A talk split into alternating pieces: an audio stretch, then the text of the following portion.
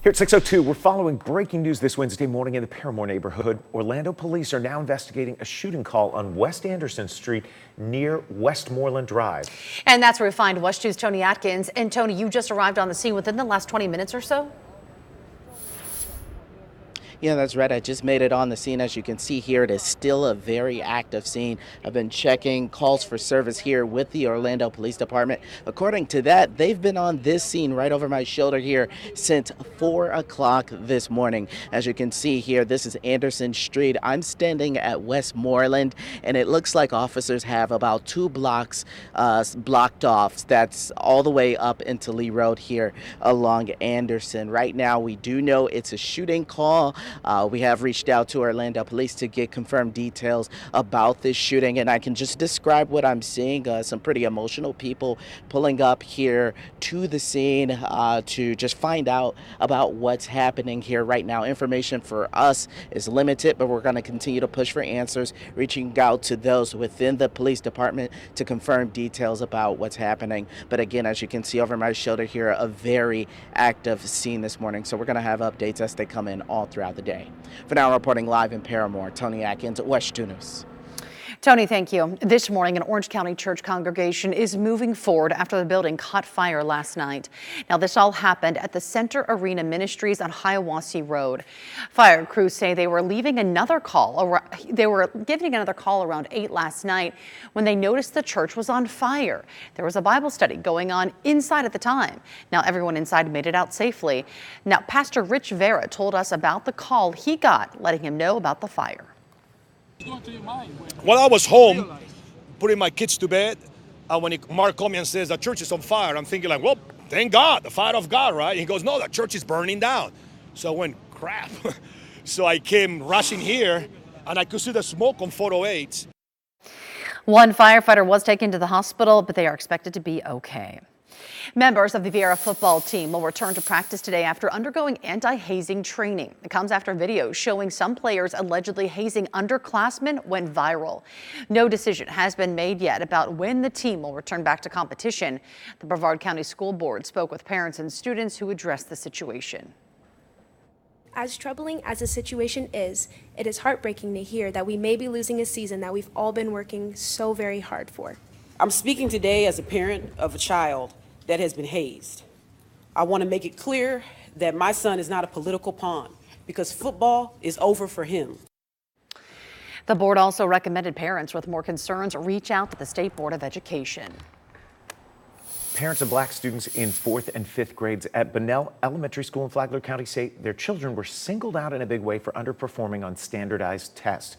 Apparently, only black students in those grades were called into an assembly on Friday.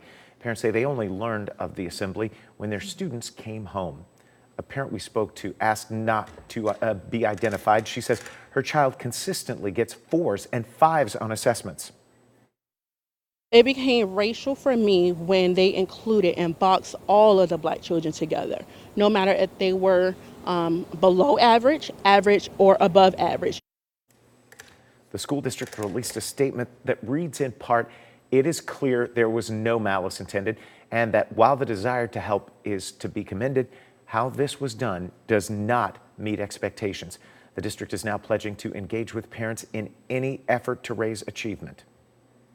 Lake County's legislative delegation is warning Mount Dora officials that the delegation may take action after city leaders passed a resolution implementing the Safe Place initiative there.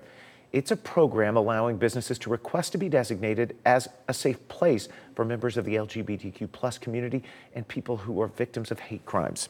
Mount Dora's mayor says the resolution was passed not just for members of the LGBTQ+ community, but for anyone who's a hate crime victim. They say it's the first step in becoming part of an initiative spanning other cities and counties. But the chairman of the Lake County Republican Party says this plan puts local businesses at risk economically. It's politicizing public safety in a way that's never happened here in Lake County. The funny part about the letter is it talks about that this could be divisive to our county, but it's an all-inclusive type of initiative, so I'm not sure how that's divisive. Lake County's legislative delegation sent the city a letter warning they're weighing all legislative, legal, and executive options in response to the resolution. We reached out to the 4 members of the delegation for a response and have not heard back. The new administrator of the Central Florida Tourism Oversight District is trying to end a controversy over a conflict of interest. The board of the district, which oversees the land where Disney is located, meets this morning. WESH's Bob Hazen joins us now in the studio. And Bob, the administrator has been working in two roles. Yeah, the issue is that he's been on the chairman of the State Ethics Commission as well, even though state law says no member of that commission can also be a public employee. Glenn Gilzine was appointed to the Ethics Commission by the governor last year, and then in May he was hired by the Central Florida Tourism Oversight District, which is controlled by the governor's people.